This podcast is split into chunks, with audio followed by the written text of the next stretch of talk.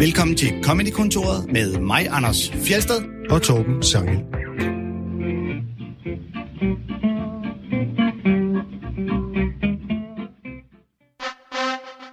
Han har været væk. Han har været savnet. Men han er også en ægte fighter. En champ, der mod alle odds har kæmpet sig tilbage til Radio 4-studiet for at berige os med sine analyser og sin research. Som en fugl Phoenix har han rejst sig fra asken for igen at stå her ved min side i Comedy-kontoret.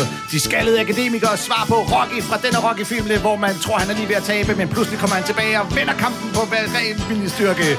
Stand-up-eksperterne svar på Robert Downey Jr., der pludselig kommer tilbage som Iron Man. Den fuldskækkede udgave af John Travolta, der brager igennem i Pulp Fiction.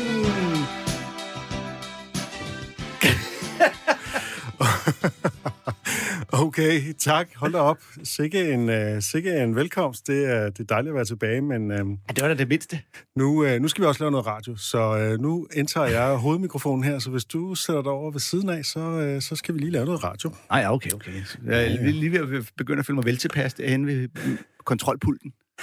Så kan jeg lige sige noget om, hvorfor jeg har været væk. Det bliver lige seriøst i et halvt minut, fordi jeg har simpelthen været væk på grund af alvorlig stress, og Grunden til, at jeg gerne vil sige det højt i radioen, det er, at jeg gerne vil være med til at aftabuisere stress og understrege, at hvis din kollega, eller din ansatte, eller din ven går ned med stress, så er der nok en god grund, som ikke er, at vedkommende er en svagpisser, eller pjekker, eller den slags, fordi det kan faktisk være det stik modsatte, nemlig at hun eller han er for engageret i sit arbejde og ikke kan slippe det.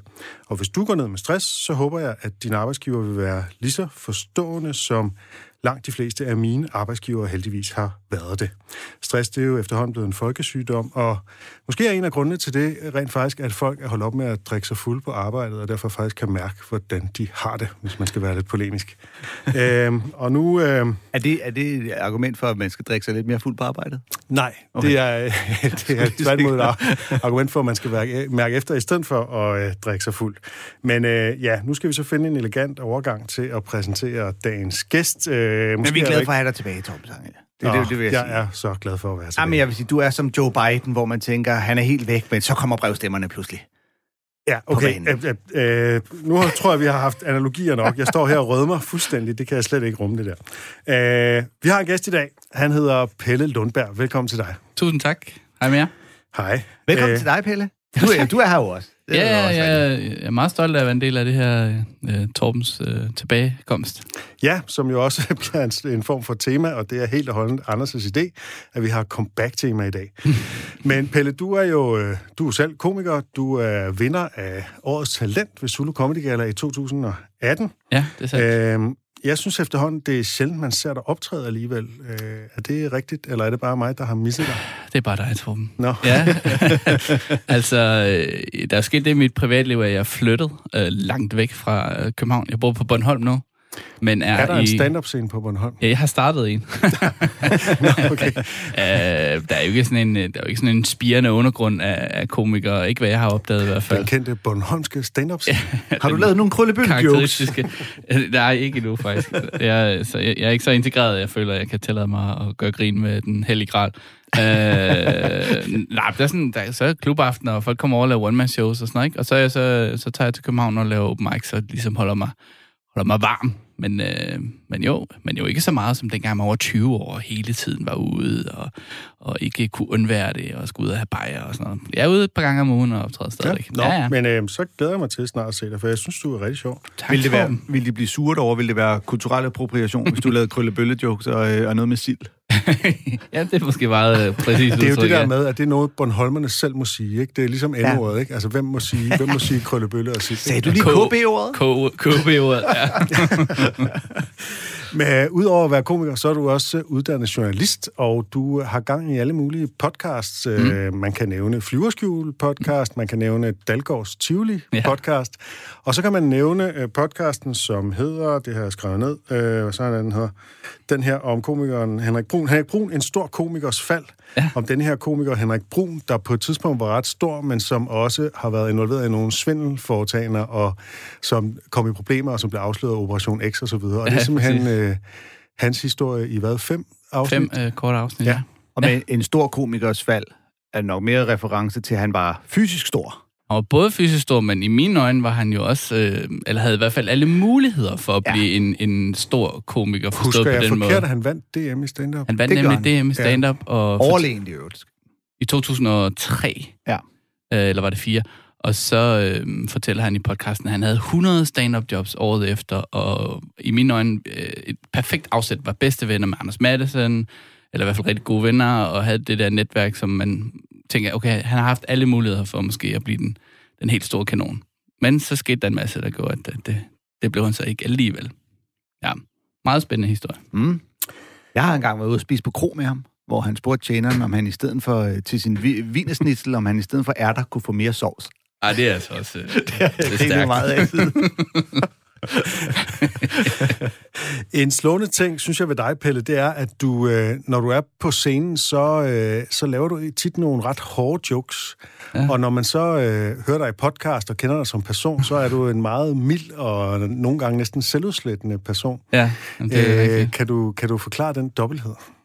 Øhm, jeg kan ikke forklare det andet, end at man nok er lidt... mm, Eller jeg nok tager en form for maske på, når jeg står på scenen og, og tør alt i hele verden. I hvert fald at sige det meste, også til publikum, specielt hvis de, er, hvis de giver noget igen. Og, øhm, og så er jeg måske mere konfliktsky ude i den virkelige verden, hvor, hvor øretæverne rent faktisk kan, kan ske øh, også øh, nonverbalt. Øh, så det er nok Det synes jeg bare er interessant. Altså, giver scenen der en eller anden form for... Altså, føler du, at du har en eller anden styrke, eller et panser, eller et eller andet deroppe på scenen, som gør, at du kan slippe afsted med nogle ting, du ikke ville kunne ellers? Ja, det synes jeg. Jeg tror det også, det er en, en, en kæmpe kliché. Kender du sikkert også, Anders. Det der med, at mikrofonen er ens våben. Altså sådan, at det der, man har magt, når man har den her mikrofon. Og man er en, øh, det er også derfor, at når man er ude og optræde til hvad som helst, nu er det ikke så meget i øjeblikket, men for guds skyld skal der være en mikrofon, fordi så har jeg noget autoritet, så man ikke står foran en gruppe konfirmander og føler, at de, de er mere ovenpå, end, øh, end man selv er. Så den der mikrofon, og måske et lille taburet eller en scene eller Ja. sådan noget, så, så er man altså kommet rigtig langt som, som komiker. I den sammenhæng er mikrofonen jo også vigtig i forhold til, at, at det er jo det våben, der gør, at du kan overdøve dem til hver tid. Præcis, præcis, præcis. Øh, hvis du ikke har den, så er du pludselig øh, så er du virkelig på skideren, hvis de begynder at råbe op. Så Præcis, ikke, ja. Og Men scenen jeg- betyder, at man er hævet over dem fysisk, ikke? Jo, det, det er selvfølgelig rigtigt nok. Og så er der jo, og, og det, er jo det, det blev en helt anden snak det her, men når folk snakker om det der med, hvor går grænsen, og hvad kan man tillade sig at sige? Altså som Pelle lidt kom ind på, så er den grænse er jo så flydende, fordi du kan tillade dig at sige nogle ting fra scenen, men hvis du siger præcis den samme ting til en eller anden personligt, så vil den blive tolket på en helt anden måde, og så vil den pludselig ikke være okay. Mm. Og du kan lave nogle jokes øh, fra scenen, som hvis du skriver dem på din Facebook, så ved du, at øh, så er der rigtig mange, der vil gå fuldstændig amok og bananas, og på Twitter vil en helt anden reaktion. øh, Jeg synes du nok, Pelle på Twitter nogle gange kan lave nogle af de der hårde jokes. ja, ja, men han vil også få, han får så også noget, noget anden respons, end han gør, når han står på scenen, hvor folk jo primært vil grine af det, og på Twitter vil folk gøre sig umage med at se, hvordan de kan blive farvet. Man skal i hvert fald, hvis man laver en joke på Twitter eller Facebook, det har jeg oplevet, så skal jeg i hvert fald f- f- bølge forklare, jamen jeg er også komiker, I skal vide, det er ikke alt, hvad jeg skriver, der er sandt. Og det, det, den undskyldning behøver man ikke at lave, når man står på en scene på Comedy Zoo. Så har folk en idé om, om han står der nok i, på grund af, at han gerne vil være sjov. Ja, på Twitter der er folk også rigtig hurtigt til at gøre opmærksom på, hvad skal han forestille at være en komiker eller sådan noget? Ja. Jeg har aldrig hørt om den her fyr, jeg følger øh, på øh, sociale medier. Ja, ja. Fordi du vandt øh, Årets Talent i 2018, så betød det, at du så skulle optræde på Zulu Comedy Gala året efter, 2019, og det skal vi høre et uddrag fra, nemlig den sidste del, hvor du læser op af din dagbog. Nå, men jeg har taget øh, noget med her, som jeg godt kunne tænke mig lige at- at læse op. Det, jeg vil gerne sådan brande mig selv som, som den her lidt følsomme komiker, så jeg har taget min, min dagbog med her i aften. Og øh, jeg startede med at skrive dagbog for nylig på opfordring, kan jeg jo godt sige, fra Jobcenteret, som, øh, som mente, det var sådan en god måde til at motivere sig selv til at få et arbejde, hvis man fik det skrevet ind. Det er sådan, de fleste starter med at skrive dagbog. H.C. Andersen og Anne Frank. Det er klassiske eksempler. Så er vi så dem, der holder fast, ikke? Um, øh, der, der ligger en eller anden joke om at blive sendt ud af aktiveringen. Den kommer jeg ikke til at lave. Den kommer jeg ikke til at lave. Um, 1. januar. Nu er jeg begyndt at skrive dagbog, og jeg vil rigtig gerne have et arbejde. Ikke? Motivationen er fuldstændig i top her fra start af. 3. januar. I dag har jeg søgt fire jobs. 7. januar. I dag har jeg søgt to jobs. 15. januar. Stadig arbejdsløs. 23. januar. Det går så dårligt med min jobsøgning, at virksomheder er begyndt at sende mig uaffordret afslag.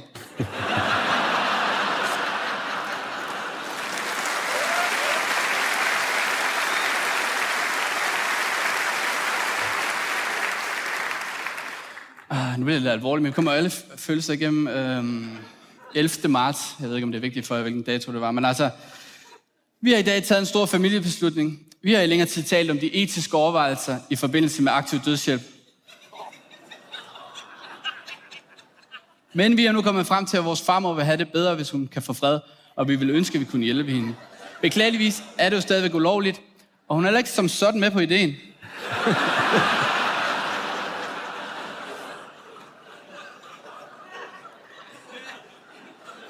Da hun synes, det er uetisk, og at hun ikke fejler noget. nu bliver det lidt... Nu bliver det lidt... Jeg ved ikke, om I går op i sport, men jeg, det synes jeg var ret interessant, da jeg så det. 3. april. I dag så jeg sportsnyhederne, at Danmark har en paralympisk superstjerne.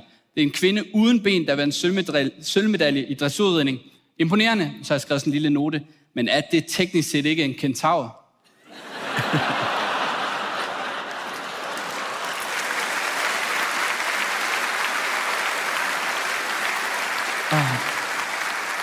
Kan lige nå et par, par nedslag mere fra mit, fra mit spændende liv. Uh, sindssygt varm sommer, 8. juli kl. 08.11. Hold nu kæft, jeg har lige set en mand smadre bagruden på en bil, fordi der om på bagsædet sad en baby og var ved at dehydrere. Det var en ret vild oplevelse. Sådan en kæmpe sten, han smadrede med. det har jeg godt hørt, man skulle gøre. Men, altså, det var så... men samme dag oplever jeg så det her, 1437. Har lige været på værksted for at få repareret den smadrede bagrude på min bil. Det er 1700 kroner, jeg ikke ser igen. Det er den sidste ting. Også fordi komikere er tit sådan lidt ovenpå i forhold til deres kæreste. Jeg synes, det her er udtryk for et enormt overskud fra Mette Maries side, fordi hun er nemlig højgravid, da det her sker. 29. august. I dag fejlede jeg gravidkvisten. Mette Marie havde iført sig mavebælte og lavet rottehaler og spurgt mig, hvilken filmstjerne hun lignede. Det rigtige svar viste sig at være Julia Roberts, og ikke som jeg gættede på, Obelix. Ja, det var ikke Obelix. Øh, Pelle, den, øh, er det noget, du finder på, eller er det rigtigt, at du har haft en jobvejleder, der bad dig om at skrive dagbog? Ja, den del er så meget lidt. Jeg, jeg, jeg spørger dig ikke, om dagbogen er ægte. uh, ja, ja, det der med sådan noget ajourfør uh, jobsøgning. Og var det det, der så gav dig ideen til simpelthen så, okay, hvordan ville sådan en dagbog så se ud? Jeg tror hvis bare- den var en joke. Ja, altså, jeg, fordi ret hurtigt øh, altså, kom jeg jo frem til, at det er jo det mest deprimerende stykke litteratur i, øh, i verdenshistorien. Bare mig, der skriver, nu har jeg søgt det her, nu har jeg søgt det her, nu har jeg søgt det her, nu har jeg søgt det her. Uh, så, det, så, så, så kom der en start til en joke, der er... Det er jo en, øh, en, en meget elegant listejoke på, øh, du ved, øh, anden dag søger fire jobs, mm. Fjerde dag to jobs, og man ved jo godt, hvad vej det går, ikke? Så i stedet for at sige nul jobs, så bare sige "St- stadig arbejdsløs. Så skal man nok regne ud, at, at der har du ikke forsøgt nogen, og du så lige endda topper den med, at det kan Ja, faktisk blive kommer- værre. Kommer punchline, ikke? Han får uopfordret afslag, ikke? Som er det kan- en, en god joke. Den kan lige få et ekstra øh, trin på stigen. Altså det der med at, at uh, lave jokes, som at, at læse op fra sin dagbog, er jo mm. grundlæggende bare en super elegant måde at få lov at levere øh, one-liners og små øh, usammenhængende jokes på. Ja, lige præcis det der med, med usammenhængende jokes er nok øh, øh, nøgleordet, fordi at i, da, dengang jeg startede med at optræde, lavede jeg one-liners, og det er jo sådan da, et, et format, følger jeg i hvert fald, hvor man mm. kan lave jokes om, om netop øh, vand, og så næste joke handler om kærlighed, og næste joke handler om søvs og sådan noget. Ikke? Men det er svært, når man, øh, som jeg har prøvet på, øh, at lave længere bidder. Sådan. Så jeg prøver sådan, hvordan kan jeg få det til at give mening i, i et sæt? Og så, nå, så den her dagbog-ting kan være en, en ramme. Ja, præcis. Fordi og... mange af de jokes, du laver, kunne godt stå helt alene, altså uden at være øh, dagbogsjokes, men også fordi de ligesom øh, står i dagbogen, bliver det en lille smule personligt, hvilket hjælper med at kamuflere de der switches, du laver i Ja, din det kan være. Ja, ja, ja. Og så synes jeg også bare, at du er god, når du bruger øh, rekvisitter. Øh, altså, du har tidligere lavet sådan en, en overhead-show, Ja, ikke? ja, hvor ja. med en helt gammeldags øh, overhead-projektor og sådan noget, ikke? ind på scenen og sådan noget. Ikke? Mm. Og det fungerer godt i det der one-liner-format, at der ligesom, at der er en eller anden øh, fysisk ramme omkring det, som ligesom er, okay, næste slide er det her, Ja. øh, så har jeg også det her, så har jeg lavet den her tegning, det var nogle tegninger, du havde lavet og sådan noget. Ja, ikke? ja, Det er ja. så sjovt. Men jeg tænkte også faktisk på det, da jeg hørte den, øh, genhørte den her med, øh, med, med bilruden, der skulle smadre. Så det var sådan en helt klassisk første tegning. Det er en varm sommerdag. og fortæller præmissen, og så bladrer til punchlinen, mm. som så... er- Og det er jo faktisk et godt eksempel på det her med at kamuflere en joke, ikke? For det er jo en regulær bait-and-switch-joke, og måden du så kamuflerer, sådan, så man ikke tænker tanken, at det er dig, det er, du siger, "Jamen, jeg har godt hørt, at man skal gøre sådan og sådan. Det, det ville man ikke sige, hvis det var en selv normalt, og på den måde får du ligesom øh, Mm. lavet sådan en total røgslør, så man faktisk ikke, medmindre man har hørt den før, regner ud, at det faktisk er dig, at det er din baby. Ikke? Så kan man i hvert fald formentlig regne ud, hvis man har hørt det før. Så skulle du have lavet bagruden og købt en dunk vand til din baby. Ja, og der er jo, altså, det, det er jo, øh, du har jo også en, altså, den der med, med en, en, øh, en kvinde uden ben, der øh, rider på en hest af en kentaur og sådan noget. Mm. Altså, der, Men så, synes, der så skal mange- hesten jo også være uden hoved. Det vil jeg gerne sige. En kentaur har da et hoved. Ja, men der er det jo menneskekroppen. Nå, Altså, nu er der jo både en heste... Ej, nu ødelægger du Pelles Ej, hestehoved. Øh, Jeg, jeg, er fuld, jeg er all in på, at vi skal lave et fabeldyr OL. det kunne jeg sagtens forestille mig, kunne være så fedt. Ja, det er vel egentlig rigtigt nok. Men, øh, men, øh, men det er jo menneskekroppen og hovedet og arme, der erstatter hestens hoved. I, øh, hvis du, har du aldrig set en rigtig kentaur? en kentaur er vel bare en hestekrop med et menneskehoved, ikke? Jo, og menneskeoverkrop. Ja, så, så er det, det er hestehovedet, der skulle væk. Ja, Ja. ja. og så sætte kroppen på der i stedet for. Ja, ja det, det var du nok ret i. Ja. Ja. Er ærgerligt vi at få ikke skudt den ned nu. men pedanter i det her spoleret. den joke helt alene. Ja, det er, den skal slettes. Ja, det, man er nødt til at være korrekt, når man snakker om øh, hypotetiske ja. fabeldyr. vi, øh, vi spørger dig jo... Øh, Nå, Må, jeg- vil gerne lige sige en ting mere, Ja, ja, det og det er bare det her, det er i forhold til hårde jokes. Altså, du har jo denne her øh, Anne Frank, øh, hvor du siger, der er en joke om aktivering her, og den vil jeg ikke sige. Så den har jeg selvfølgelig tænkt, hvad er den, ikke? Og den kunne jo være, at H.C. Andersen, han er en snylter, øh, fordi han ligesom bare hele tiden fik penge fra mæscener, i stedet for at have et ordentligt arbejde, og at Anne Frank, hun blev sendt i aktivering i Auschwitz. Ja, det, ja jeg, jeg kan ikke huske, hvad jeg, hvad jeg tænkte på. Men jeg det er meget tænk- sjovt. Jeg tænkte da straks på, at det virkede som om, at H.C. Andersen blev aktiveret hver gang han gjorde noget i sin dagbog. så blev han aktiveret med noget andet. Jeg kan ikke forestille mig, det var den vej, jeg var på. Ej, det kan jeg simpelthen ikke. Der holder heller jeg mere til Torben.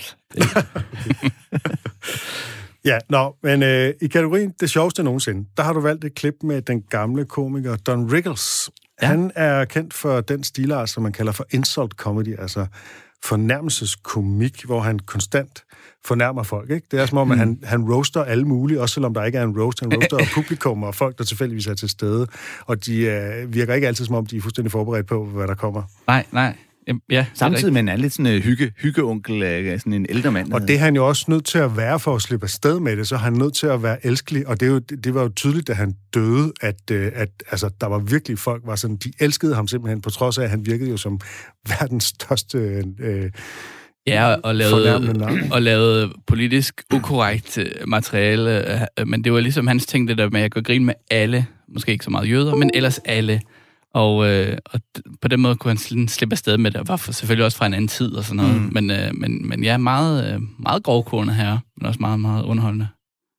Og øh, det klip, vi skal høre, som er fra 2009, der er han 82 år gammel, og han er gæst i David Lettermans show. Øh, og jeg tror lige, vi er nødt til at forklare præmissen, for det er ret svært på lyd at følge med mm. i, hvad der foregår, fordi der er både publikum og, øh, og forskellige andre personer til stede her. Ikke? Altså, han, er, han er gæst her i, øh, i, i talkshowet, og øh, både... Øh, Paul Schaefer, det er ham der, den skaldede kanadiske kapelmester, som ja. Er fast i David Lettermans show, ikke? og som han tit sådan taler med.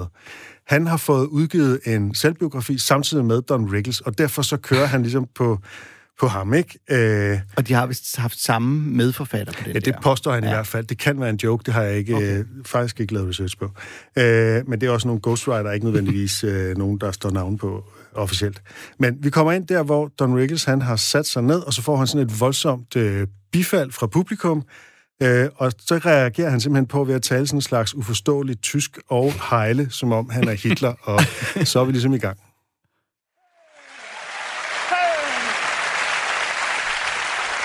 In Steven einzige Einheit! Easy. Oh, oh. I thought, thought it was the old Germany. Right? No, it's not.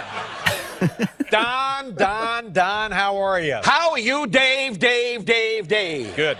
Good to see you. Good to see you, Dave. You look better than ever, my God friend. God bless you. And it's always always a great treat to come back here to New York mm-hmm. to your show. Thank which you. is fighting and fighting to stay alive. Yeah. Right. but listen. Well, we we appreciate your support, certainly. You know it's really getting to me? It's getting on my nerves. Hmm. That little, little Canadian bald-headed Daddy Warbucks. Wait a second, hold on. What? What are you talking about? Getting on You your got nerves. a book. All of a sudden, you're promoting the book. Yeah. David Ritz. We had the same writer. The same writer. We did. This man. wh- Where's the nigger? Oh, that, that, Yeah, there's my book. There's Thank the book, David Ritz. Did I say Yeah. to you? Is this, are you supposed to talk? All right, no, no. Excuse, excuse me. I'm sorry. Just sit there with your cane and newspapers Cane? and hope somebody stops by. Daddy Warbucks. All right. No, God, and it's good. The gimmick with the glasses, the blind bit helps a lot. Okay. really. Anyway, he he co-wrote uh, your book, the uh, the Don Rickles book. Yeah, the Don Rickles book, New York Times bestseller. This guy from no place. What is he going to talk about? How cold it gets in Canada? Yeah. If you wear a fur coat on a Jewish holiday, who cares? That's you're right. Who cares? Does anybody know you're Jewish? Right, yes. Well, no, now, Anyway, uh, now they do. Yeah. you know. Getting out of line, Paul. All right. Wait a minute. I'll do the funny stuff. Okay. Just look at the band and hope you're the conductor. Right, all right. Anyway, Now, now, why do they all look so weird? Why are you in the blue jacket? Are you you got a problem? Really? trombone. He plays the trombone. Trombone. Yeah, trombone. I know what he plays. Yeah, okay.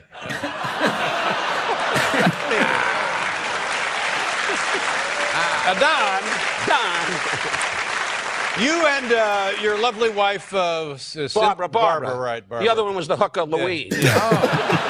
Uh, we're, we're at a theater, uh, the Bye Bye Birdie last night. The, Right. the thing collapsed. The show stopped. John Stamos. Tell me what show. happened. Bill Irwin. What's going on? Cast. Yeah. Uh, I, what's it, th- hey, in all the years you go to Broadway, well, you don't get out of the house. but I'm talking about, we went to Broadway, David. We're sitting there. Folks, I, I, they're out there, isn't it? Because every time I come here, I think I got cataracts. No, they're they're there.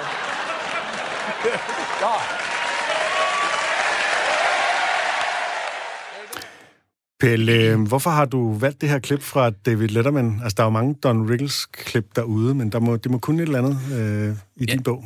Jamen, jeg synes bare, det er ret øh, fantastisk, det der med i det her format, hvor folk kommer og har 10 minutter til at, at skulle promovere et eller andet, eller lave det her interview, og altså, øh, interviewet når jo ikke rigtig at komme i gang, før han har svinet hele bandet til, og, og, og Paul Schaefer får en tur og, og bliver kaldt ud som jøde, og, Og hans og, bassonist får også lige en tur, fordi han har en blå jakke på.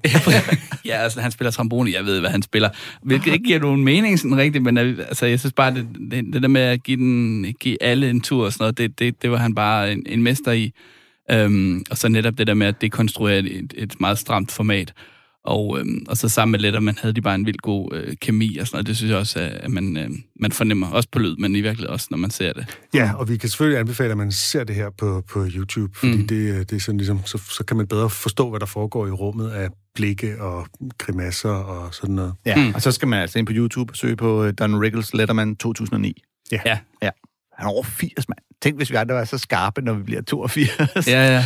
altså, det er lige, lige åbne øh, på, på og lige gøre opmærksom Det på, jo det her være, program, det kæmper jo for at holde sig i det, det er så åndssvagt, sviner. Ja. Men det, det, jeg tror også, det er en stor del af hans popularitet der i hans, hans senere år. Det er jo det der med, at han var jo... øh, Altså en af Carsons øh, sådan store helte havde jo mm. virkelig mange optrædener. Johnny Carson, som var David Lettermans forgænger. Ja, præcis. Øhm, og sådan ligesom kunne få sit store gennembrud igennem det show, hvor folk har sådan ligesom vokset op med ham, og havde måske en periode, hvor han var lidt nede, og så kom han og til sidst til sin karriere blomstrede virkelig, og, og fik den her legendestatus, som, øh, som han fortjente. Hvad, hvad tænker du, at sådan noget fornærmelseskomik, det kan? Altså, øhm, jeg ved, jeg synes jo bare, det er det med, at det ikke er scripted comedy. Det er bare noget, der kommer direkte fra, fra maven. Og, han, og tit er det jo ikke jokes, det er jo bare sådan kommentarer og sådan noget. Sådan, hvad vil du skrive om? Du kommer fra Canada, du har ikke noget at skrive om. Sådan hvad vil du skrive om? At tage, om at tage en varm jakke på. Altså, det, jeg synes bare, at det der med, at man bare skyder i øst og vest og rammer noget, og noget rammer ikke. Og, og sådan, jeg synes, det kan noget, som er personligt. Du var også inde på noget før med at, at dekonstruere sådan rammen eller situationen. Der kan måske ligge et eller andet i at punktere de magtrelationer, der ligesom er sådan meget veldefineret i for Mm. eksempel et talkshow eller forskellige andre sammenhæng. Det er jo også, når han bliver interviewet og sådan noget, ikke? I, Jo. i alle mulige steder. Sådan. Øh, at ligesom ved at sådan op, øh, altså publikum, de elsker en, så dem skal man jo ikke svine til, og verden er ligesom autoriteten og, og centrum, så ham skal man heller ikke svine til, og bandet, de er jo bare til for at støtte op. Så der er jo et eller andet med, og hvis man så skyder efter alle dem, som man mm. helst skal være venner med, så sker der sådan et eller andet, så bryder man, så bryder man nogle, nogle magtstrukturer op for en kort bemærkning, og så falder de jo tilbage igen i deres vand, der rammer, så det er jo ikke... Nej, nej, nej, det er det. Altså, men det stand up siger jo også det der, dem der laver politisk materiale, ikke? Jeg skyder både på højre og venstre. Folk ved ikke, hvor jeg er. Det er jo lidt det samme. Bare ikke politisk, men bare i forhold til personer. Og... Jeg synes bare sjældent, at det, det holder helt, når de siger det der. det er sådan noget, de siger netop fordi, at man kan høre, at de er det ene eller det andet. Ja, det er rigtigt. Ja. Der er tit en bias. Men, det, øh... hvis jeg siger, det, er også, det er en hårfin balance, det der med netop at dekonstruere hele præmissen omkring øh, et talkshow eller lignende, fordi man kan også opleve folk, der gerne vil gå ind og nu øh, breaker det hele ned, nu ødelægger det hele, og så ødelægger man det rent faktisk. Mm. Fordi man, man netop går ind og siger, hey, altså, hvad, hvad, vi havde planlagt noget, som var planlagt efter, at det skulle blive godt, hvad, hvad, hvad gør vi så nu? Fordi nu har du jo ødelagt alt det, vi havde aftalt. Ja, ja. Øh, du ved, man har set komikere, der går ind og lige starter med at tage verdens cue cards, og så smide dem ud af vinduet, ikke? Og sådan der. Det, er jo, det er jo sjovt at se en gøre, men som sådan et, hvad så nu? Nu ved verden jo ikke. Så, øh, så det kræver... Men mindre det er aftalt, ikke? Ja, ja, selvfølgelig. Men, og, og det er jo også der, hvor Don Rickles og Letterman, de har så øh, lang historie sammen, og en indforståethed, der gør, at det kan de begge to godt håndtere. Ja, altså jeg tror ikke, der var manus på. Det var det i hvert fald med Carsons. Altså, det var meget få interviews, der ikke var manus på, men det, mm. var, det var et af dem, ikke? Fordi han ved godt, at det er en mand, der bare kan snakke og levere. Ja. Det har sikkert været det samme med Letterman. Så han bare tænker, okay, vi, vi, vi bliver ved med at hvad hedder sådan noget, hæve bolden, og så skal, så skal Rickles nok få den smashet hjem. Også da han var i 80'erne. Ja, hvilket ja. er imponerende. Meget, ja. Din yndlingskomiker, det er Norm MacDonald. Ja. Hvad, uh, ham har vi spillet nogle gange her i Comedy-kontoret, i modsætning til Don Rickles, som er første gang. Ja. Hvad, øh, hvad er det, du især synes, at Norm MacDonald han kan? Jamen, jeg synes faktisk, at han har en, øh, en naturlig levering, også når han øh, ikke står på en stand-up-scene. Han er bare øh, grundsjov. Her under corona-lockdownet, altså der, hvor vi virkelig var lagt ned, fik jeg sådan en form for øhm, øh, feberbesættelse af, af, af alt på YouTube. Han har jo lavet en, en podcast eller en videocast på et tidspunkt, hvor han laver sådan nogle længere interviews, og han er bare sjov i alt, hvad han, øh, han foretager sig, men specielt på sin stand-up-scene er han... Øh, han, han skjuler sine jokes, og når han har lavet en punchline, så skynder han sig, det er som om, hver gang han laver en punchline, så skynder han sig ind i en anden bid, sådan, så man ved ikke rigtig, hvor man selv sådan skal, sådan, skal lægge sit snit i forhold til, hvor, hvor man griner og sådan noget. Så, så, så lige pludselig så er tiden bare gået. Altså, det er meget få komikere, hvor jeg tænker, okay, nå, jamen, så gik den halv time der. Han har også den der sådan lidt snøvlende, mumlende øh, levering, ja. som er sådan lidt, så det lyder som om, han sådan bare, ja, ja, jeg står bare også lige og siger noget. Mm. Ja, og, og det er klart, at, at, at, øh, hvis man så ser det samme bit tre-fire gange eller fem gange fra forskellige scener, hvor han sådan står, øh, hvor er det nu, at øh, flyver de letter fra? Ja, det er et knep. Altså, det, er jo, det er jo et knep, men det, det virker jo. Altså, den ja. der måde, han ligesom siger, åh ja, det, jeg står bare lige og siger nogle ting, jeg nærmest lige har fundet mm. på. Ikke? Og det er jo helt klart en god egenskab, hvis man kan bevare illusionen som ja. mange har stadigvæk om, at stand-up, det er et, der går op og taler frit for leveren. Præcis, præcis. Ja, ja. Og vi skal høre ham tale om et sprængfarligt emne, må man sige, nemlig Bill Cosby, der ja. jo som bekendt er dømt for at have bedøvet og voldtaget adskillige kvinder i årtier simpelthen, og som jo samtidig fremstod som den her moralsk korrekte familiefar i uh, The Cosby Show, mm. men som også var den første sorte stand-up-komiker, der fik kommersiel succes helt tilbage i 60'erne, ikke? med adskillige albums fra begyndelsen af 60'erne, og som egentlig var med til at forme stand-up som genre. Så hvad stiller man op med det? But a guy was just telling me, hey, listen, Bill Cosby, first of all, is my you know is my hero ever since I was a kid because I always wanted to be like him, and uh, I, got his albums, tried to emulate him, and but I didn't like his stand up, but I like the way he was as a man because this was before they didn't say he was a rapist on the fucking liner notes of the albums, you know. As my buddy said, the worst part about Cosby was he was a hypocrite. And I said, I don't think that was the worst part.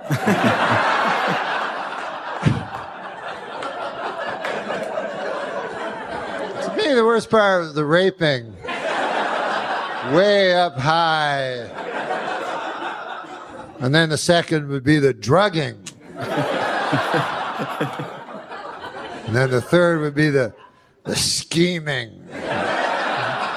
But anyways, hypocrisy would be way fucking down the line, you know, like on the fourth page or some shit.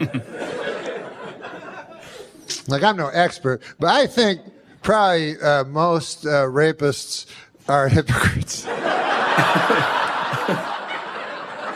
You know what I mean? You I meet a lot of guys go, I like to rape. I don't give a fuck.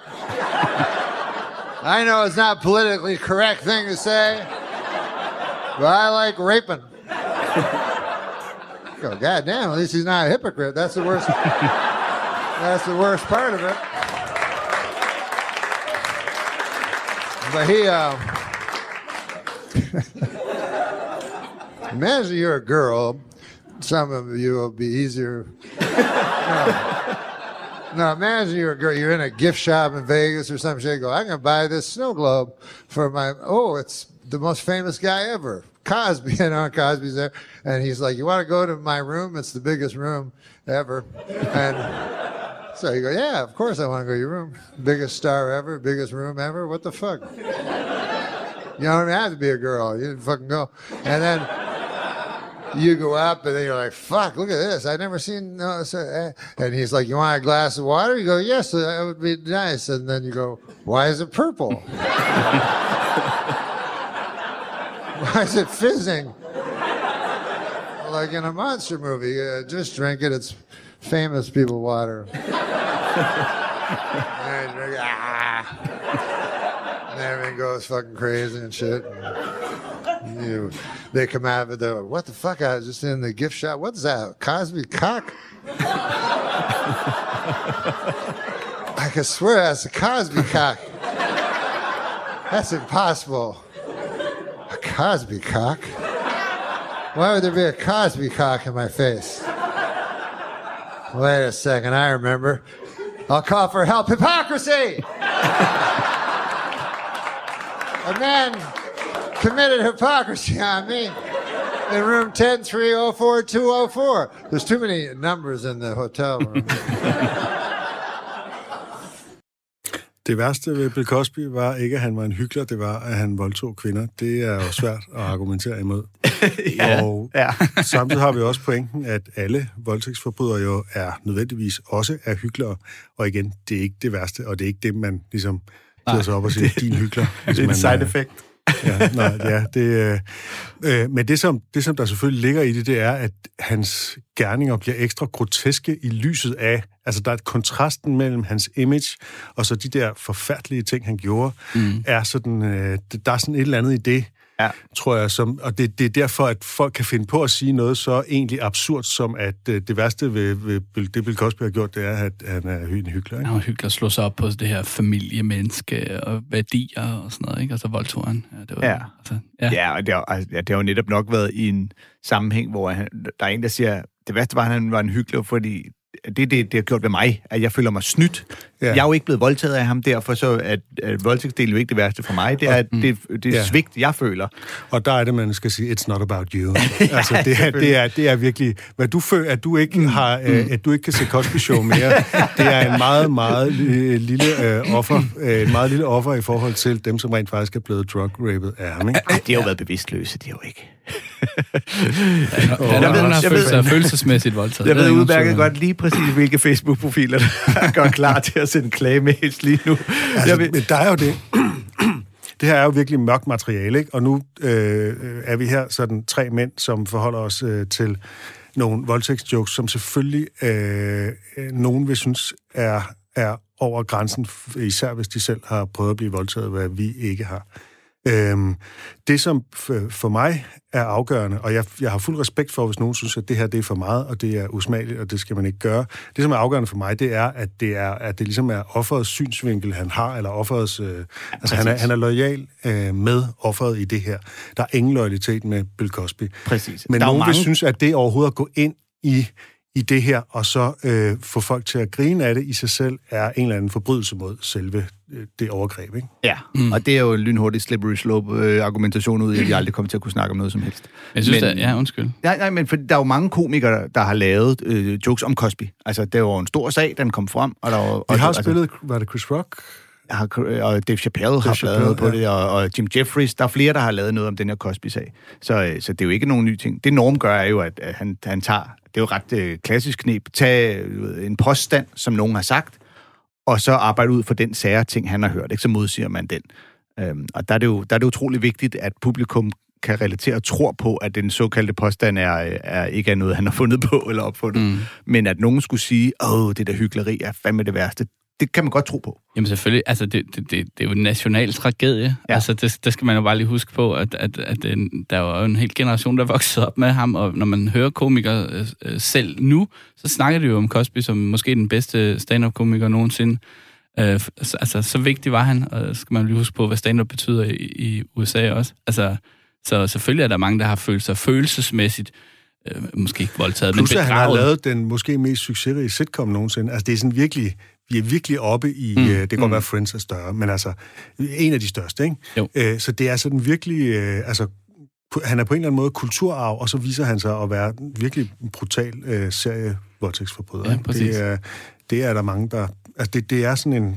Hvad fanden skal man stille op med det, ikke? Ja. Jo, jo. Og så oven i det, at man så samtidig så ser retssag med den her øh, gamle, øh, halvblinde mand, som jo ligner alt andet end forbryder. Ikke? Altså, så, så man skal virkelig lige ud over det der med, at man øh, har nærmest har lyst til at forsvare ham, fordi man kun kender hans gode sider og kigger på ham og siger, at han ser jo god ud. Så skal man bare lige hen i sit hoved. Ja, ja, men det er jo fordi, du ikke var den, der var med på værelset. Og, altså, det, det er lettere at køre hate på en, hvor man tænker, ja, han var kraftedeme også en idiot, ikke? Mm. Øh, eller man kan se, at nu sidder han inde i retssagen og råber op, om de var selv ude om det. Eller, men, men Cosby, han virkede jo bare som... Altså, Jamen, jeg synes jo også, altså, jeg synes også at Norm, han, han, han, han sætter det jo også op med at sige, jeg elskede. Ja, altså, præcis. jeg elsker ham, og Ja. føler mig bedraget. Ja. Men det er ikke det værste i Og det han her. sagde endda, at jeg elskede ham som mandefigur, ja. altså før han, han vidste det her. Ikke? Altså fordi han var på en eller anden måde, han stillede sig op som rollemodel. Mm. Den, den perfekte familiefar, Ja. ja. der opdrager sine børn til de sande middelklasseværdier osv. Ja, osv. Ikke? Præcis. Præcis. Øhm, så det er, det er jo grotesk. Altså det, det, det er jo ekstra grotesk, men selvfølgelig er det ikke det værste Nej, præcis. øh, Nej. øh, ved, ved, ved sagen. Når han bliver løsladt, bliver det jo spændende at se, om han laver et comeback-show. Læg mærke til det. Læg mærke til, hvad jeg gjorde der. Smooth. Uh, vi skal til vores tema. vi skal til vores tema, som Ej, der er... hoppede jeg lige på min Segway og lænede mig fremad, så den kørte nærmest helt af sig selv. Ja. Øh, komikere, som gør comeback, og det er et tema, som vi tager op igen øh, i en toer, men her kommer første del, og det bliver, det bliver nogle af de helt store navne. Og det skal måske lige siges netop, at det er komikere, der gør comeback på scenen. Det er ikke i den forstand, hvor man måske tænker øh, comedy comebacks. Når til hækler, når nogen Ja. de råber noget, og så, så laver man et comeback. Nej, vi taler om nogen, der har været væk i en periode, og som så kommer tilbage. Ja, ligesom så... dig, Tom Sange, har været væk fra radiomediet i ugevis, men nu er han tilbage. Og det, Mere vel-researchet end nogensinde før. Det, det er stort at være en del af. Ja. Og, ja, og jeg sidder her i et studie omringet af øh, fuldskægget skaldede mænd. ja. Og den første, vi skal høre, det er Jerry Seinfeld. Øh, hvad er dit forhold til Jerry Seinfeld, Pelle? Mit indtryk er, at du har et ret godt forhold til ham. Ja, jeg er stor fan. Både af, ja, eller nok i virkeligheden, mest af hans tv-serie, men også hans, øh, hans øh, I'm Telling You for the Last Time, specielt af det show, som jeg har set øh, en del gang. Fantastisk komiker. Øh, siger tingene, som man ville ønske, man selv havde sagt dem, og siger bagefter, nå ja, det har han fuldstændig ret i. Det har jeg altid tænkt over, men har ikke kunne sætte ord på det. Det er en, stor komiker. Det er en meget stor ros til en observationskomiker, for det er jo det, han ligesom er kendt for, det er, at han laver de mm. her små observationer af hverdagsting, altså de kan næsten ikke blive små nok, og så får han alt muligt øh, ud af det, og Præcis, sådan noget, ikke? Øh, Også de klip, vi skal høre. Du nævner det der show, I'm Telling You for the Last Time, det er fra 1998, og der tog han ligesom og sagde, okay, nu tager jeg mine bedste bidder, så laver jeg en, et, så filmer jeg et, et professionelt øh, filmet show, og så laver jeg ikke de bidder igen. Og så har han, altså, han har jo ikke været helt væk væk, jo. Han har været væk i, i sådan, men så, så var han for eksempel i Danmark i 2011, og sådan, Ja. men man havde ikke sådan fornemmelsen af, at han for alvor var aktiv, fordi han havde tjent så mange penge på tv-serien, han kunne altså, gøre, hvad det passer ham, ikke? Ja, så har han lige lavet den der hygge, hygge lille podcast, videocast ting der, øh, comedians in cars, drinking coffee, ikke? Ja, hvor han drikker kaffe med komikere Ja. ja. og kører i en bil ude Ja, det- eller også lavet, han har lavet lidt noget dokumentaragtigt, øh, du ved, Ja, omkring en det animationsfilm. Og arbejde. sådan. Han, ja, mit indtryk er, at han, han hygger sig. Ja. Han laver præcis det, han har lyst til, som er de riges privilegium. Ikke? Mm. Og, øh, men så øh, i 2017, så kommer han så tilbage med det her show, som vi skal høre et klip fra, der hedder Jerry Before Seinfeld, som altså er det første sådan indspillede show i 19 år. Og der genbesøger han den klub, hvor hans stand-up-karriere begyndte, og han mindes sådan sin tidlige stand-up-dage før den her tv-serie Seinfeld, der ændrede hans liv. Thank you. Nice to be here. I can't believe I'm back here. This is really great. Thank you. Thank you. Thank you very much. How do you like the jacket? Yeah, this is my favorite jacket. It's a special night. I want to wear my special jacket because I'm back at the comic strip, which is where I started my entire career right here on this stage.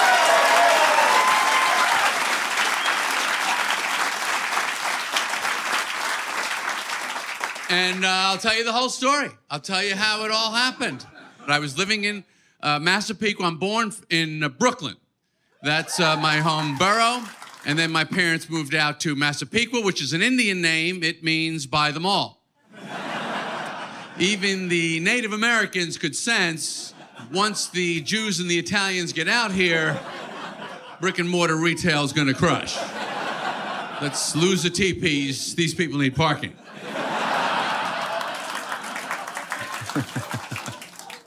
So we moved out from the city to on Long Island. You don't live in Long Island, you live on Long Island. You live in the city, you tell people, people ask you, where do you live? You go, we live in the city. You don't live on the city. But if you move out of the city, you're in it now. Now, if you go out, you're going to be on the island. Long Island's not one of those places you, you can't get in it. There's nothing, there's nothing to get in. You just stay on it. My parents would say, Jerry, we're going to the city today, so get ready. We're going in. We're going to get on the train. We don't get in the train. You get on the train. Even though you see trains, there's nobody on it. You never see anybody on top of a train, but that's how you talk. If you want to live here, this is how you talk. We're going to get on the train. Why do you get on the train? Why? So you can get off it. Get off the train. This is our stop. Så han, Jerry Seinfeld begynder her at altså, fortælle sin livshistorie, og lynhurtigt så bliver det bare til en øh, meget længere øh, observationsbid om sådan en sproglig detalje, mm. nemlig hvornår man siger ind, og hvornår man siger on. Ja, ja. Og han kører den jo videre herfra. You get in the cab, so Ja, det er you rigtigt get nok. Out of the cab. fortsætter han med taxa, Og hvad gør og så man med Uber? det- You take the Uber. Ja, Ja. meget og klassisk. det, ja. det er meget typisk Jerry Seinfeld at gå ned i sådan en lille bitte øh, sproglig ting, og så ligesom prøve at få, få så meget som muligt ud af den, ikke? Øh, Jeg ved ikke, om det er en, en direkte homage til sit uh, netop tidligere show, hvor han jo laver nogle øh, nærmest identiske jokes på uh, You get up in the morning, uh, stay, I wanna stay up, og det siger børnene, ikke? Og de voksne siger, calm down, get down. Jeg tror bare, det er sådan en ting, han gør, ikke? og det er jo sådan nærmest musikalsk, øh, det er nok også det, som du beundrer, Pelle, ikke? altså Mm. den der musikalitet, der ligger i, han er jo sådan en, der virkelig leverer, øh, altså han, han skriver sine jokes fuldstændig, som de skal leveres, og, og der, er sådan, der er ikke noget slænger, der er ikke noget mumlen, øh, som når McDonald's og sådan noget, det er Nej, sådan, nej. Det er, det er sådan virkelig øh, leveret sådan øh, meget musikalsk og rytmisk, han har enormt meget sådan rytmefornemmelse, ikke? Jo, bestemt. Ja. Øh, til gengæld, så synes jeg også, at det her, det er sådan også, at det, som jeg... Det, det, det er svagheden med Jerry Seinfeld, det er, jeg synes faktisk ikke, det er en så interessant observation, at man nogle gange siger, at man siger on the train. Vi siger også stige på toget. Øh, jeg ved ikke, om det er så fantastisk interessant egentlig. Øh, at det, det, det, jeg synes bare sådan nogle gange, og jeg er, en- altså, jeg er en kæmpe stor fan af serien Seinfeld, mm. som jeg også, øh, knock on wood, skal lave en podcast om, øh, sammen med Annika Oga, som har været længe undervejs, men øh, den kommer. Øh, men, øh, hvad hedder det, hvor vi simpelthen tager afsnit for afsnit. Men hans stand-up, der synes jeg tit bare sådan, ah, så interessant er det heller ikke. Og netop, der er jo de der stand-up-bider i begyndelsen af tv-serien, hvor jeg nogle gange siger, ah, det er ikke super sjovt, det der. Men det kan godt være, at jeg er for kritisk. Du må gerne forsvare mig, Pelle. Kom. Nå, altså, det ved jeg ikke, men skal. Jeg synes måske heller ikke, at, at, at jeg kan også huske, at han har udgivet et show senere, hen, hvor han også har en, en bit, som minder nærmest en til en om, om den her også, hvor det netop er de her sådan, tre ord, han vikler rundt i, hvordan man bruger. Altså, jeg synes jo, at nogle af hans stærkeste, det er, det er ikke de sproglige observationer, det er med adfærdsobservationer, for eksempel. Ja. Øh, men med, det er meget berømt, det der med bestik.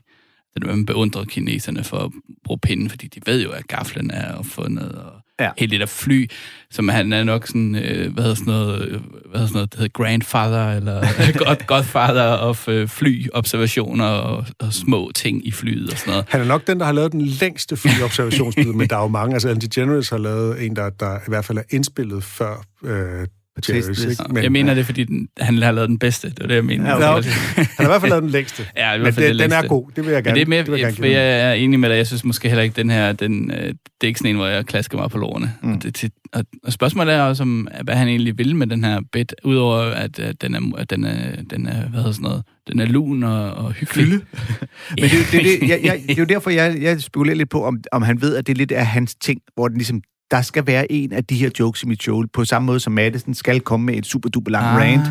og det er sjældent, du går derfra og tænker, ranten var sjov, men, men den er altid sådan, ah, det var god den rant, nu er han, den var god den her gang, og han mm, Sådan en catchphrase-agtig ting. Ja, han ved godt, sådan, det, er, ja. det er min ting, det må jeg lige holde. Altså, fordi det er jo altid rart, hvis en komiker kan udvikle sig, og man kan finde ud af, at han er kommet videre og fundet på noget mere, men nogle gange vil man også gerne lige have, at, ah, kom nu lige med lidt af det gode gamle Seinfeld. Ja. Jeg synes også, nogle gange han bliver meta på en, på en ret fin måde. Han har, han, han har flere gange haft øh, åbninger, hvor han snakker om, at øh, standing ovation. Og så begynder han at snakke om, hvor svært det er for nogle mennesker, ja. det her stående bifald. Og der er altid en, der ikke vil. Og så har han en show, hvor han åbner på og sådan noget. Ja, I har sgu igennem en masse lort for at komme her ind i aften. Og sådan noget. Sådan, det er sådan en ret sjov, øh, sådan lidt ja. meta-lag, han ligger ind i sin comedy, som jeg også synes fungerer rigtig godt. Skal vi, nu nævnte vi jo lige øh, Ellen, som hende, der lavede flyjokes før øh, Seinfeld. Og, øh, og hun er jo sådan set den næste, vi gerne vil spille en lille bid med. Ellen DeGeneres. Ellen DeGeneres. Øhm, hun, øh, hun startede med at lave stand-up helt tilbage i 80'erne, øh, og så fik hun jo sin egen øh, sitcom, øh, Ellen, i 90'erne, hvor hun jo i 1997 springer ud som lesbisk, hvilket var a big thing. Ja. Øh, og det gjorde hun jo også i øh, Oprah-showet. og så øh, stoppede hun med at lave stand-up i øh, 2003, for så at vende tilbage øh, og lave comeback-show 15 år efter, ikke? Øh, på Netflix med showet Relatable. Og, øh, og der, der, øh, der skal vi simpelthen høre åbningsbiden fra, hvor hun øh, ligesom lige øh, forholder sig til, det er 15 år siden, jeg sidst har lavet stand-up show. Og øh, øh, selvom hun er blevet hammerne rig, så er hun stadig sådan en, man kan relatere sig til. So it's been 15 years since I've done stand up, and when I decided to do this special, uh, a friend of mine was at my house, and I told him I'm going to do stand up again. And he said, Really? And I said, Yeah, I was hoping for more of a really, but it was really. And I said, Yes, why? And he said, Well, do you think you're still relatable? I said, Yes, I do think I'm still relatable. I'm a human being. And he said, Well, I mean, your life has changed so much. And I said, I, I know, but I still think I'm relatable. And anyway, just then, Batu, my butler, stepped into the library. and he announced that my breakfast was ready. And I.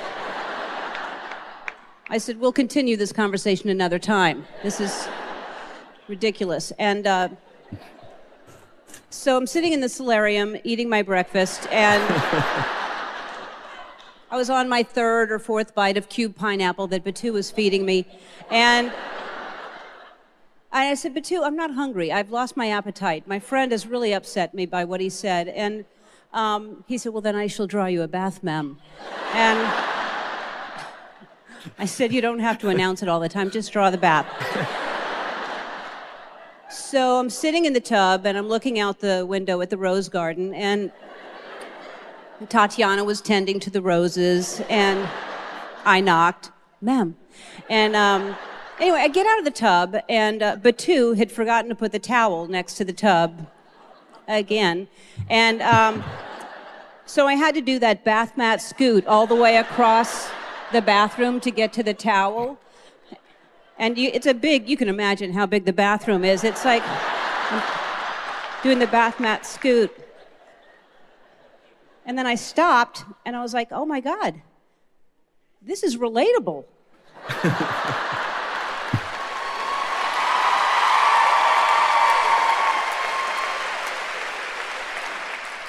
People do the bath mat scoot when the butler forgets to put the towel next to the tub. And I thought, oh my God, I am going to go downstairs. I'm going to write the most relatable special that anybody has ever seen. So after Lupita got me dressed and combed my hair, I just couldn't wait. I was the whole way down the escalator. I'm like, this is going to be so good. So I get downstairs, and my friend is still down wandering around in the hallway, and I'm like, what are you still doing here? And he's like, I'm lost. And I'm like, oh my God. How many times have I shown you the front door? It's down the hall, past the Medal of Freedom, past the Emmys, past the People's Choice Awards. past the Kids' Choice Awards, the Teen Choice Awards, the Mark Twain Prize, the Peabody. Take a left at the gift shop, and that is the front door.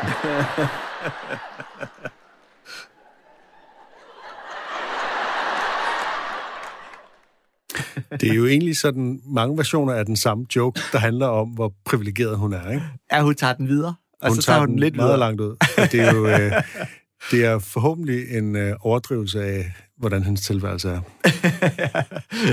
Men det er ret, ret sjovt, at, at i forhold til det, vi snakkede om tidligere med det der med, hvad kan man sige på scenen, og hvad kan man sige på sociale medier eller sådan noget, fordi hun, øh, det her er jo tydeligvis et, et stand-up publikum, som synes, det er ret sjovt, hvordan hun ligesom, øh, øh, hvad hedder sådan noget, undervurderer sit eget liv, eller sætter øh, fokus på det. Men så her i lockdown, så lavede hun jo en video på sine sociale medier, hvor hun sagde, det er ligesom at være i fængsel, fordi hun ikke måtte komme ud af det her kæmpe mansion. Og det var jo virkelig en shitstorm, øh, som ligesom øh, var brænde på bålet af det her, øh, den her nedsmeltning, hun er i gang med i, i øjeblikket. Ja, der skal man jo huske, at det her det er fra før. Øh, det var fra før, at det, det pludselig blev velkendt, ja, at hun... Vi skal måske lige forklare. Der har været noget, altså, der har været noget snak om, at hun har behandlet sine ansatte dårligt og skabt en dårlig arbejdskultur på mm. det der show, ikke? Jo.